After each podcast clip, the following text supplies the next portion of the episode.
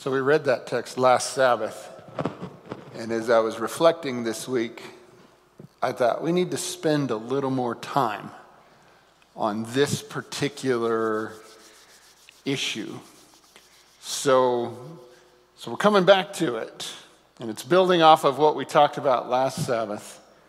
So let's pray, and then we'll jump into this. Father in heaven, be with us today as, as we're going to look at some texts, some texts that talk about Jesus and who he is.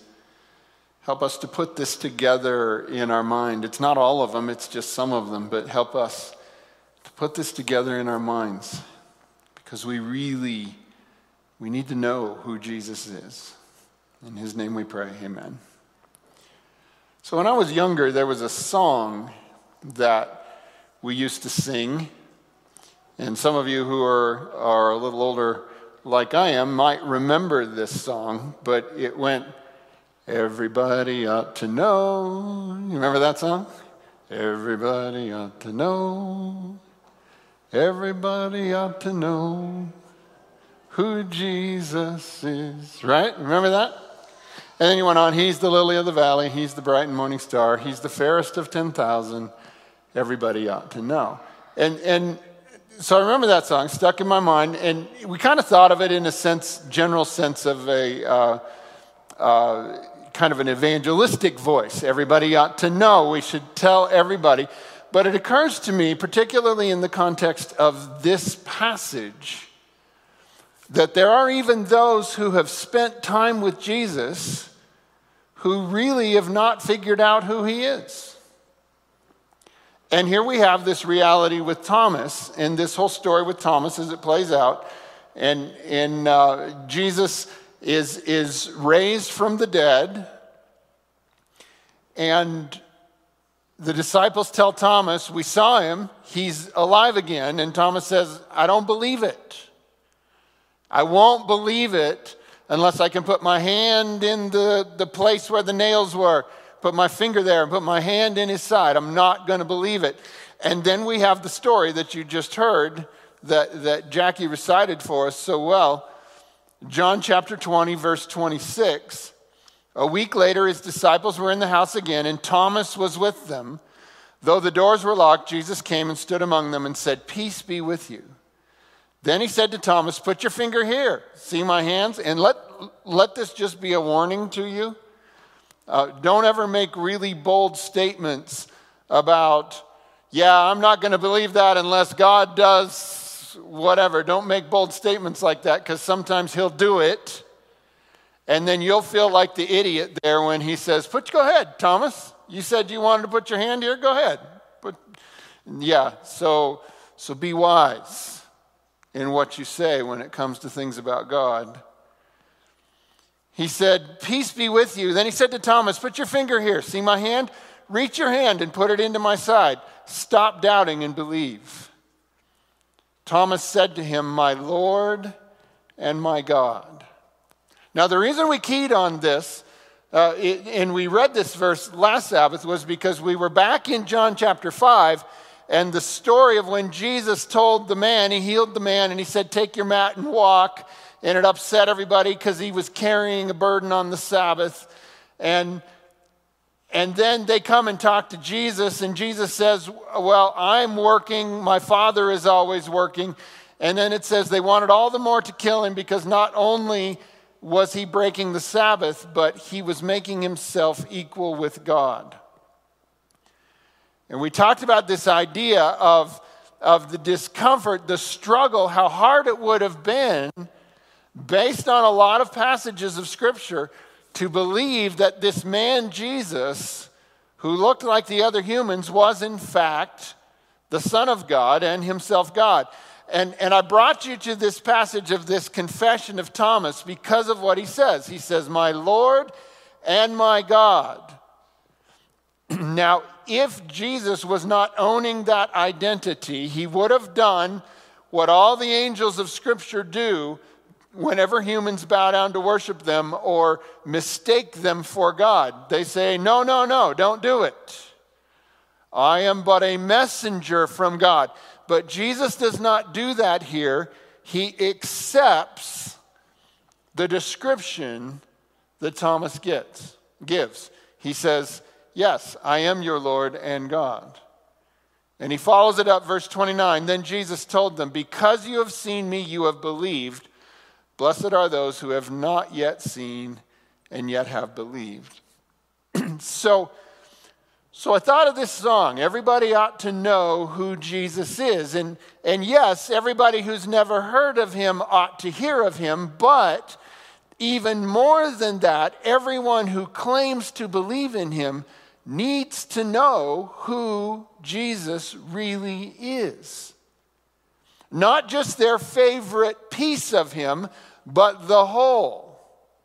There's a lot of dispute among Christians, even to this day, those who profess to believe in Jesus, as to who he really is. So I want to take a little time today and just read some texts from various places in the Bible that talk about who Jesus is. So, so we'll be reading quite a bit. And the first place I want to go is the book of Revelation. And I want to start in Revelation chapter 4. Now, what I want to read you is actually contained in chapter 5, but you need chapter 4 to understand chapter 5. So here we go. Chapter 4, verse 1. After this I looked, and there before me was a door standing open in heaven. So this is John. He's looking up. He sees a door standing open in heaven. So he is about to get a symbolic uh, revealing of the reality that goes on in heaven. Now, why do I use the word symbolic? Well, here's the problem when it comes to God revealing to us things that surpass our capacity to understand. And I believe heaven is one of those things. It surpasses our capacity to understand. Why would I say that? Well, I say it for this reason. Every time anyone ever gets a vision of heaven, a revelation of what's going on in heaven, the technology of heaven matches the technology of earth. Have you ever noticed that? In the Old Testament, when you get a view of heaven, they're, lo- they're reading scrolls. In the New Testament, when you get a vision of heaven, they're opening books. Maybe if one of you got a vision of heaven today, they would be uh, flipping through their iPad. Okay? So, do you actually believe that the technology of heaven is limited to whatever we've discovered on earth? It's like, oh, wow, look, those humans, they invented an electronic device that will keep track of things. Let's get one. Do you think that's how it works? Or do you think that in God's attempt for us to understand the larger point he's trying to make, he uses figures and symbols that we would understand so that when we see them, you know, if, if, well, I don't know, this angel had this weird little device and he kept flipping his hand on it. I don't know what in the world it was. That would have been a useless revelation to an Old Testament person. So the point of it being, the reality of heaven is a transcendent reality. It is beyond what we are capable of understanding. Therefore, God puts it in a way when He reveals it to us that we can understand. So that's what we're going to see here. And the voice that I had first heard speaking to me like a trumpet said, Come up here, and I will show you what must take place after this. At once I was in the Spirit, and there before me was a throne in heaven with someone sitting on it. So I want you to hang on to some of these ideas. There's a throne, there's one sitting on this throne. And the one who sat there had the appearance of jasper and ruby. A rainbow that shone like an emerald encircled the throne. Surrounding the throne were 24 other thrones, and seated on them were 24 elders. They were dressed in white and had crowns of gold on their heads. From the throne came flashes of lightning, rumblings, and peals of thunder. In front of the throne, seven lamps were blazing. Hang on to this idea, this description. So we've got lightning, we've got flashing, we've got power, we have fire. In this case, it's described as seven lamps. These are the seven spirits of God. Also, in front of the throne, there was what looked like a sea of glass, clear as crystal. Now, our tendency when we hear that term sea of glass is to think of an ocean, right? Because that's the sea. But I'm not sure that's exactly what it's talking about. This is actually temple language. And do you remember in the context of the temple, you had what they called the sea it was a big, large container full of water that you did ritual washing in before you did the sacrifices. That really seems to be more like the image that's being touched on here that this is a large container, a sea made of glass. All right, let's go on. In the center around the throne were four living creatures, and they were covered with eyes in front and in back.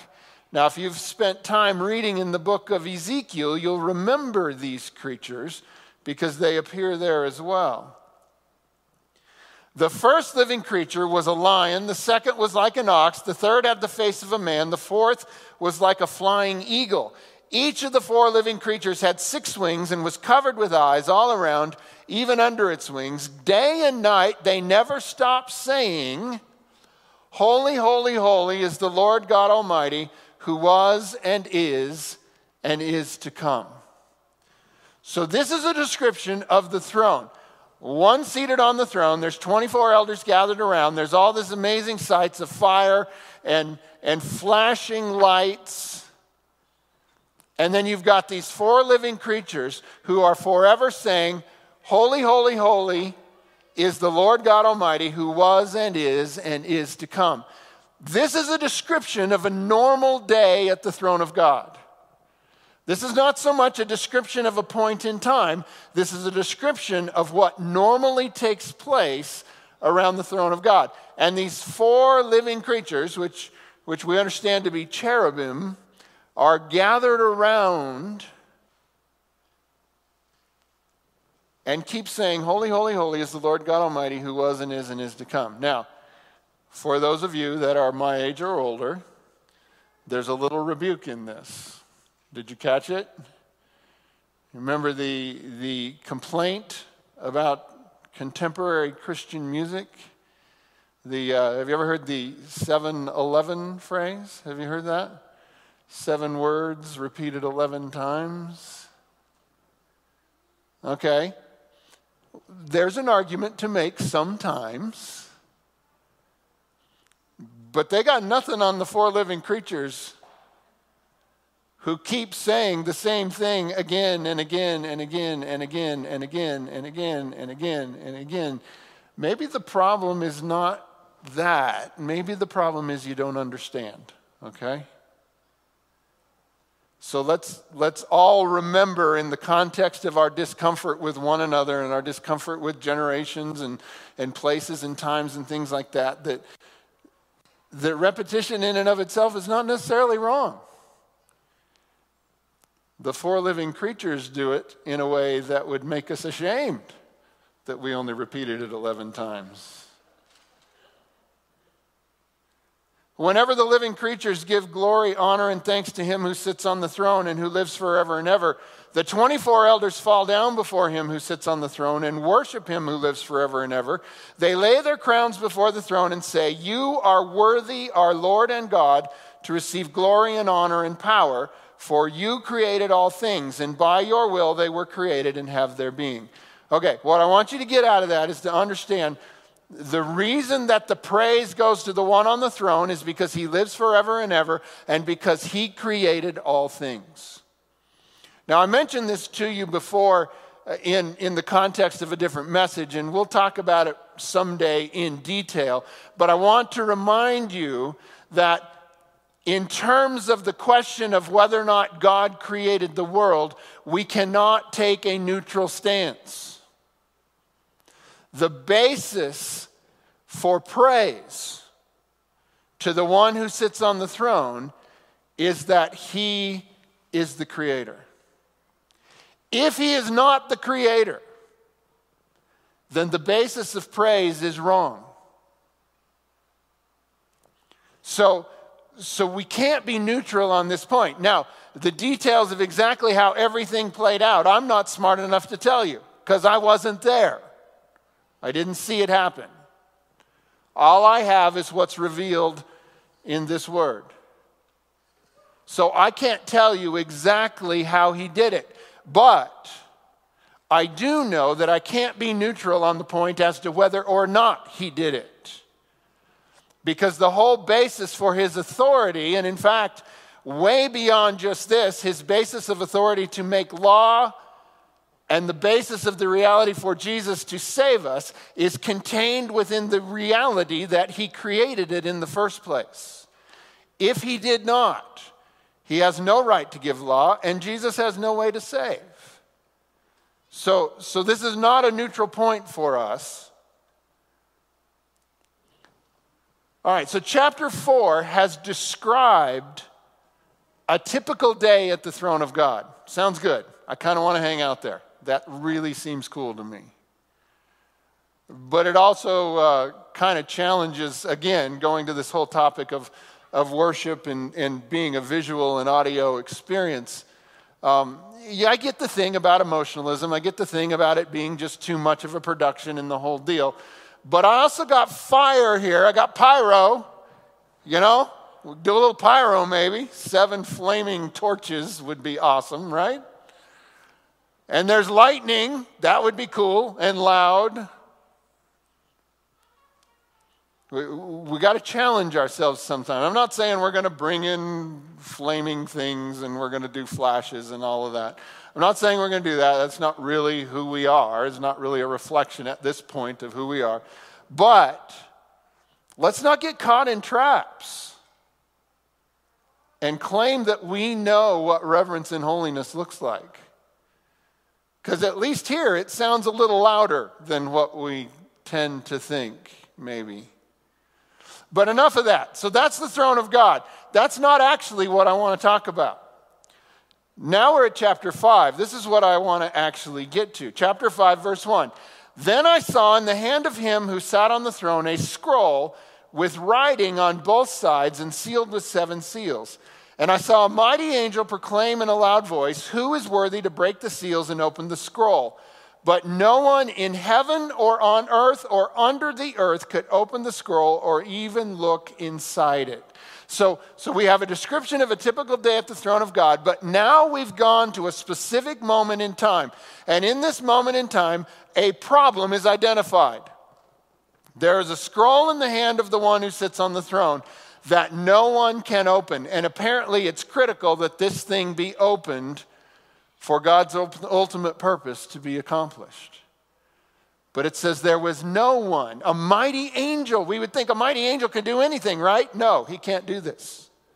No one in heaven or earth or under the earth.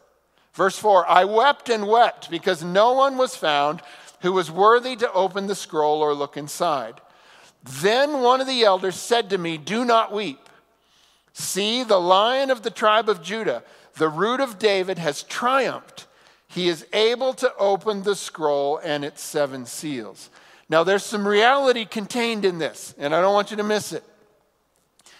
It says, He has triumphed. This means that the thing that has given him the right to take the scroll and open it is something he has accomplished, not something that was inherent.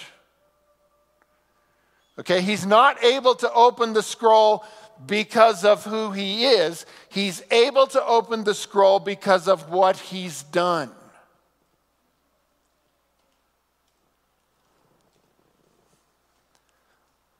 Let's go on.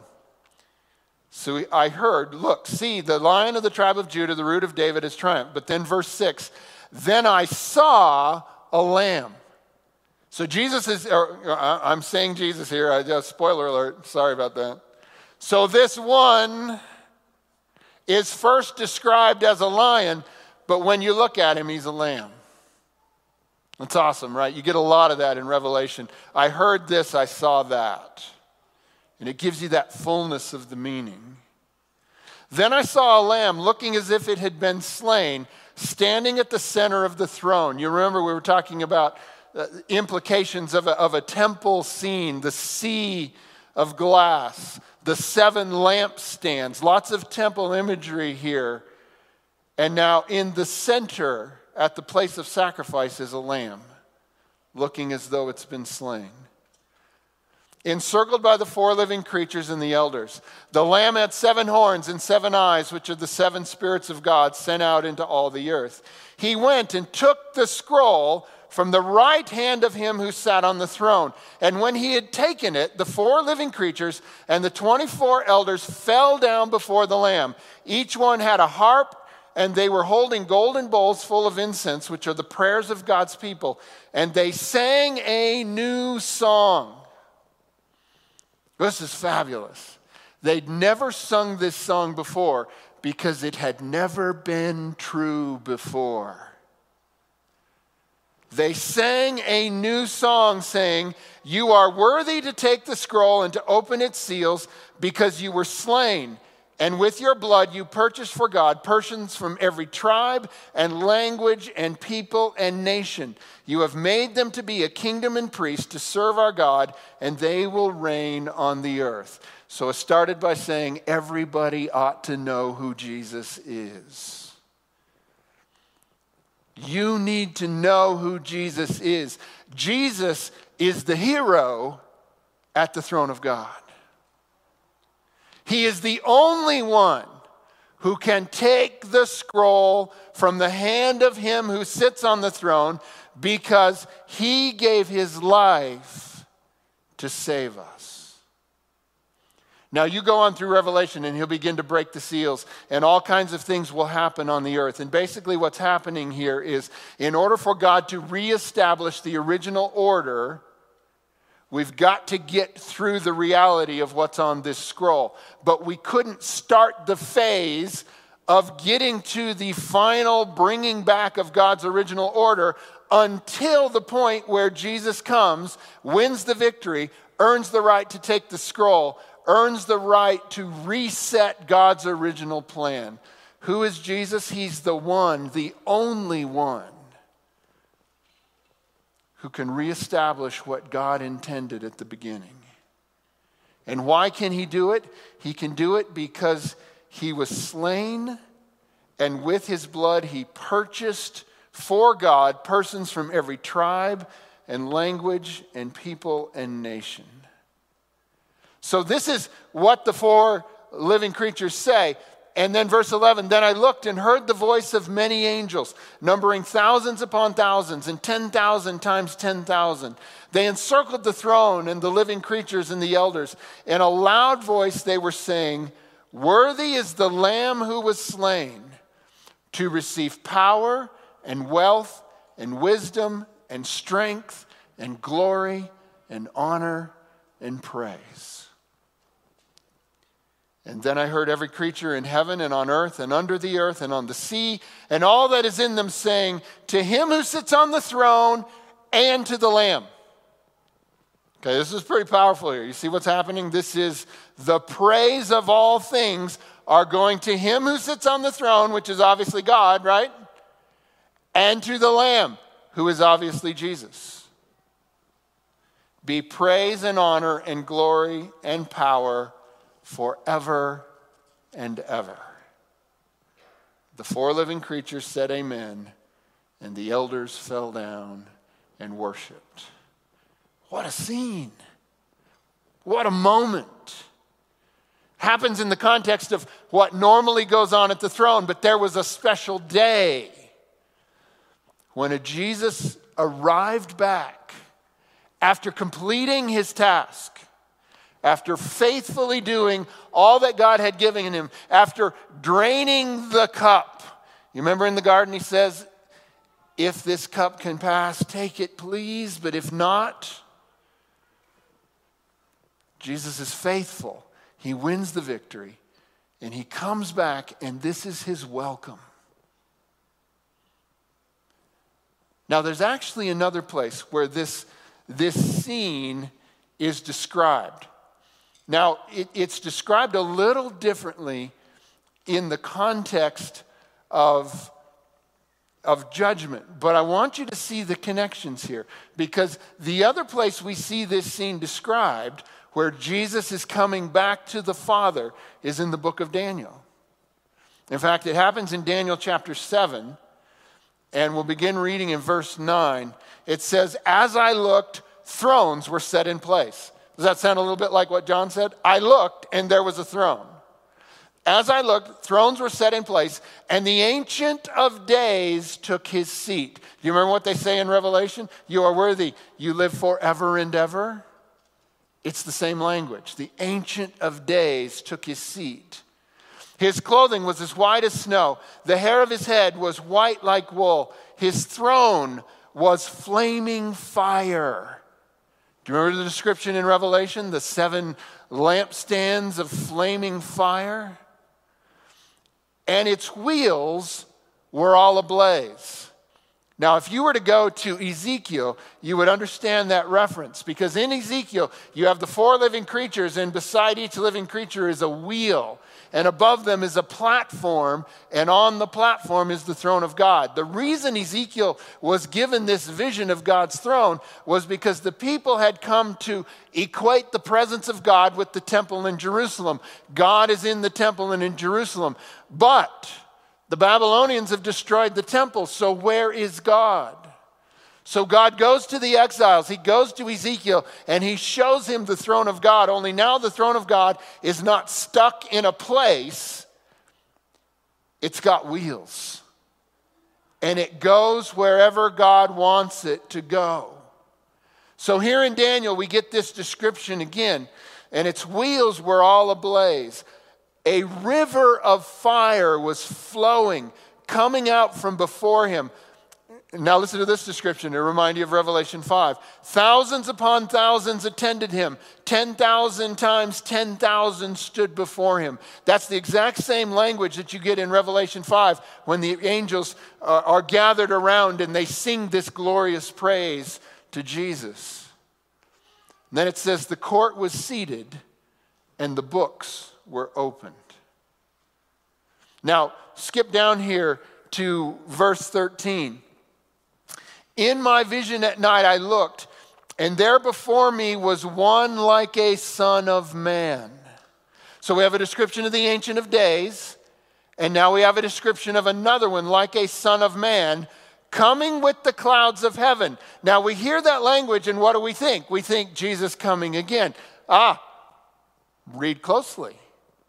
Coming with the clouds of heaven he approached, it doesn't say the earth, it said he approached the Ancient of Days and was led into his presence. This is parallel to Revelation 5. This is the victorious Son of Man coming to the Ancient of Days. He was given authority, glory, and sovereign power. Do you remember what they say in Revelation? Worthy is the Lamb to receive all these things. Well, here we have in Daniel, he's getting them. He was given authority, glory, and sovereign power. All nations and peoples of every language worshiped him. That's exactly what it says in Revelation. His dominion is an everlasting dominion that will not pass away, and his kingdom is one that will never be destroyed. So in Revelation, we see the Lamb come and take the scroll. In Daniel, it's described as the receiving of authority to establish God's ultimate purpose. Do you remember what Jesus says to his disciples in Matthew 28 before he's taken up? Do you remember what it is? He says, All authority in heaven and earth is given to me. Therefore, go and make disciples. See, this is who Jesus is. He is the king over all heaven and earth. All authority is given to him. He accomplished the purpose that God sent him to accomplish, and the result was all authority has come to him.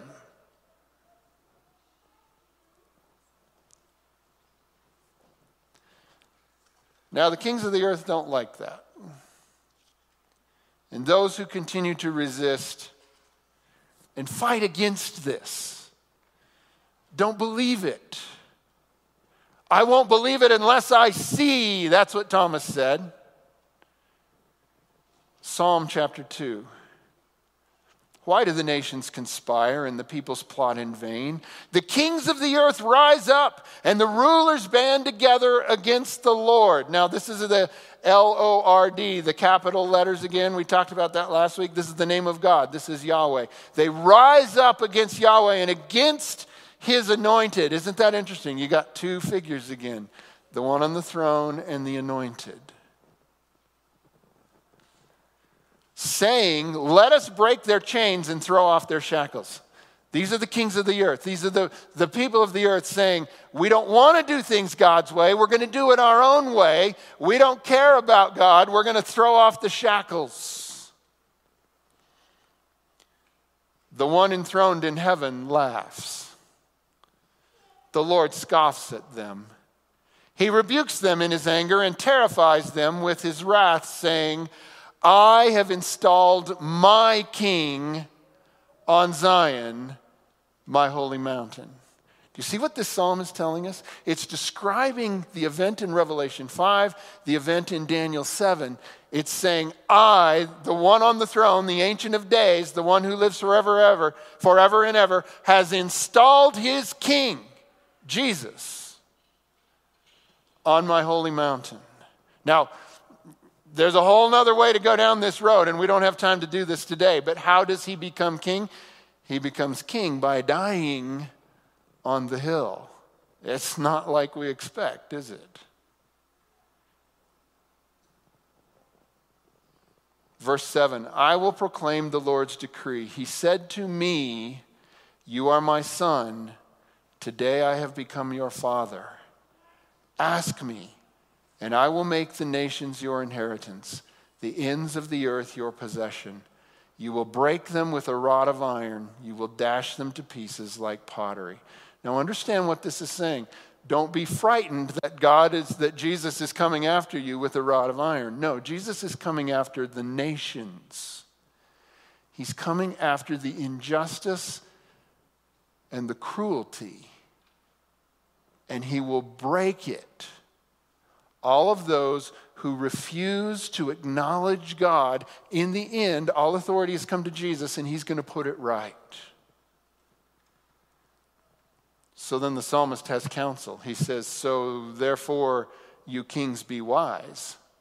Be warned, you rulers of the earth. Serve the Lord with fear and celebrate his rule with trembling.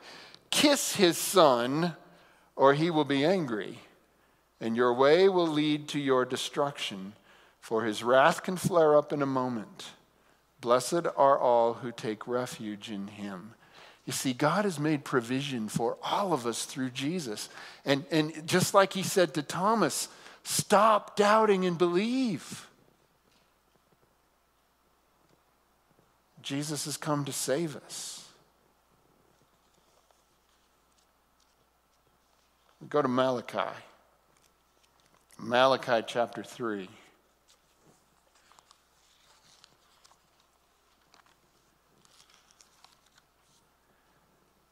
Malachi chapter 3, verse 1 I will send my messenger who will prepare the way before me.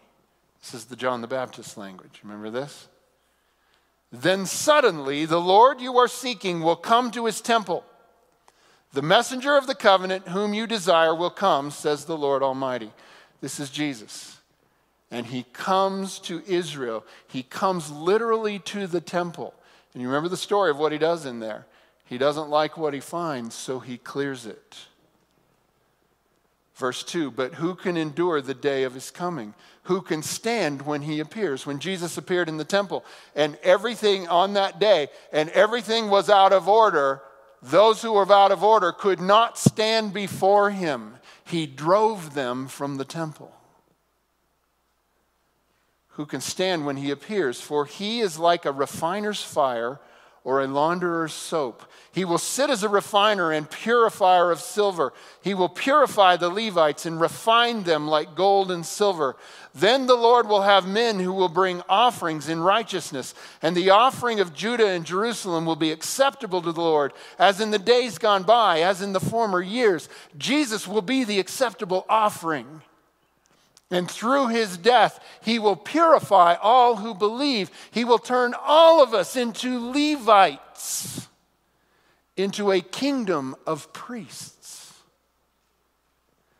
And we will be purified by his sacrifice. Verse 5 So I will come to you, I will come to put you on trial. I will be quick to testify against sorcerers, adulterers, and perjurers, against those who defraud laborers of their wages, who oppress the widows and the fatherless, and deprive the foreigners among you of justice. But do not fear me, says the Lord Almighty. There's a lot more we have to develop out of that. But part of the purification that God is going to do in our lives is a transformation of our hearts from cold and hard hearted and self centered to loving and gracious and kind. A couple more texts Psalm 22. Psalm 22 is the famous psalm that starts out with the words, My God, my God, why have you forsaken me? These are the words that Jesus spoke from the cross. But as you go on with that passage, you get to verse 22, and it says this I will declare your name to my people. Remember what we said? Everybody ought to know. I will declare your name to my people. In the assembly, I will praise you. You who fear the Lord, praise him. All you descendants of Jacob, honor him. Revere him, all you descendants of Israel, for he has not despised or scorned the suffering of the afflicted one. He has not hidden his face from him, but has listened to his cry for help. From you comes the theme of my praise in the great assembly. You get the vision of the throne of God with the angels? Before those who fear you, I will fulfill my vows. The poor will eat and be satisfied. This is, this is the voice of Jesus winning his victory. The poor will eat and be satisfied. Those who seek the Lord will praise him. May your hearts live forever. All the ends of the earth will remember and turn to the Lord, and all the families of the nations will bow down before him. For dominion belongs to the Lord, and he rules over the nation. Jesus came, he received authority, he received dominion. This is about him. All the rich of the earth will feast and worship. All who go down to the dust will kneel before him, those who cannot keep themselves alive. Remember, Jesus said, I'm the resurrection and the life. Those who believe in me, though they die, will live. Posterity will serve him. Future generations will be told about the Lord. They will proclaim his righteousness, declaring to a people yet unborn, He has done it. Everybody ought to know who Jesus is. He's the one who did it. He's the one who has authority.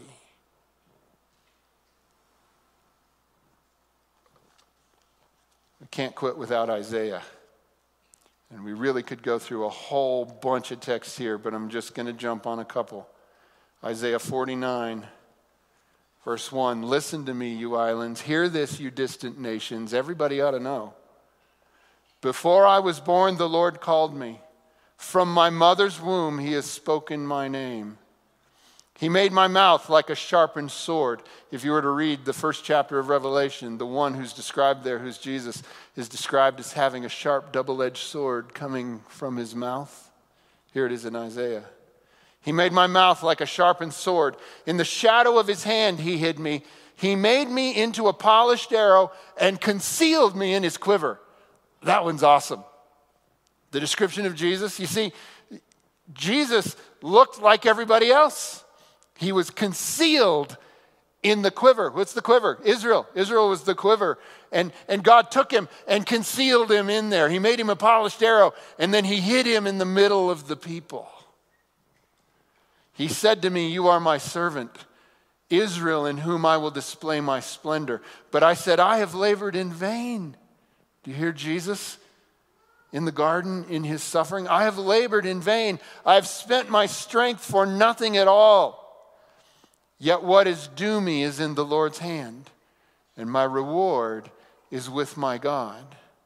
And now the Lord says, He who formed me in the womb to be his servant, to bring Jacob back to him and gather Israel to himself, for I am honored in the eyes of the Lord, and my God has been my strength. He says, Catch these words because these are the most important words for just about everybody sitting in this room.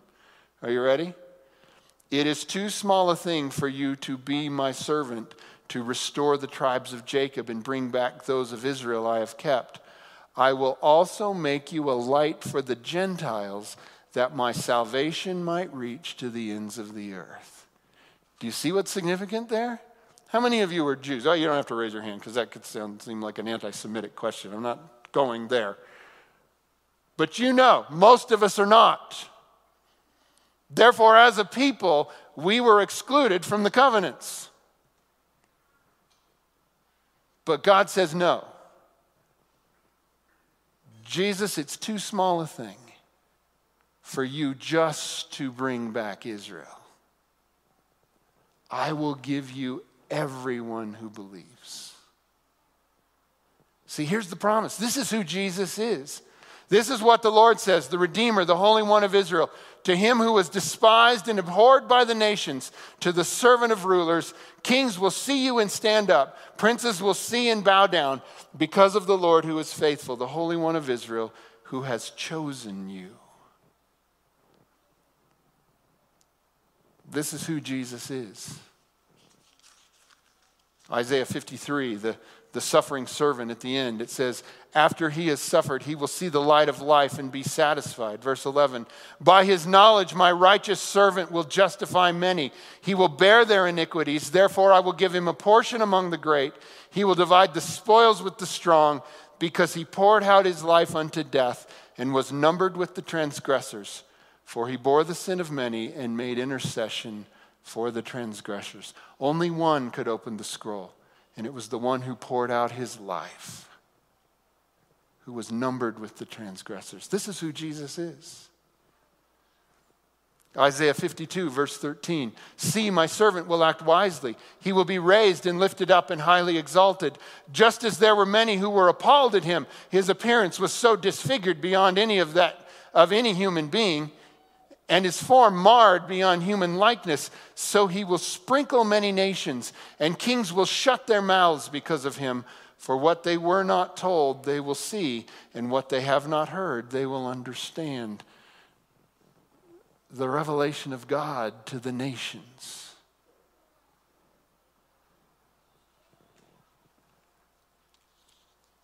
Everybody ought to know.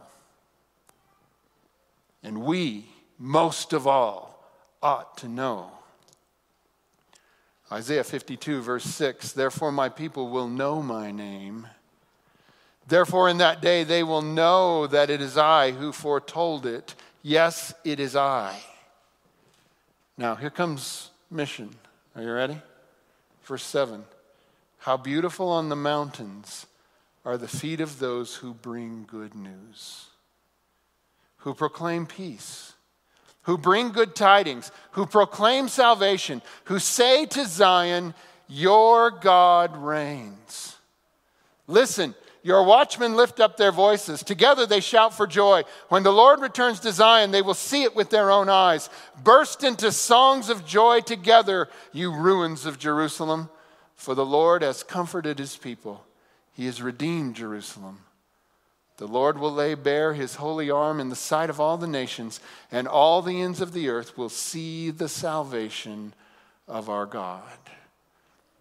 How beautiful are the feet of those who bring good news, those who tell the story of Jesus to the nations.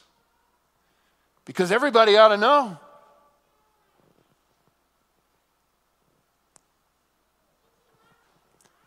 Maybe we can find a song that's a little more recent than that one. There was a Casting Crowns song from not too long ago. And the chorus went like this I'm just a nobody trying to tell everybody all about somebody who saved my soul. Ever since you rescued me, you gave my heart a song to sing. I'm living for the world to see nobody but Jesus. You want to be a part of that group? See, when you know who Jesus is, boy, you got to share that, don't you?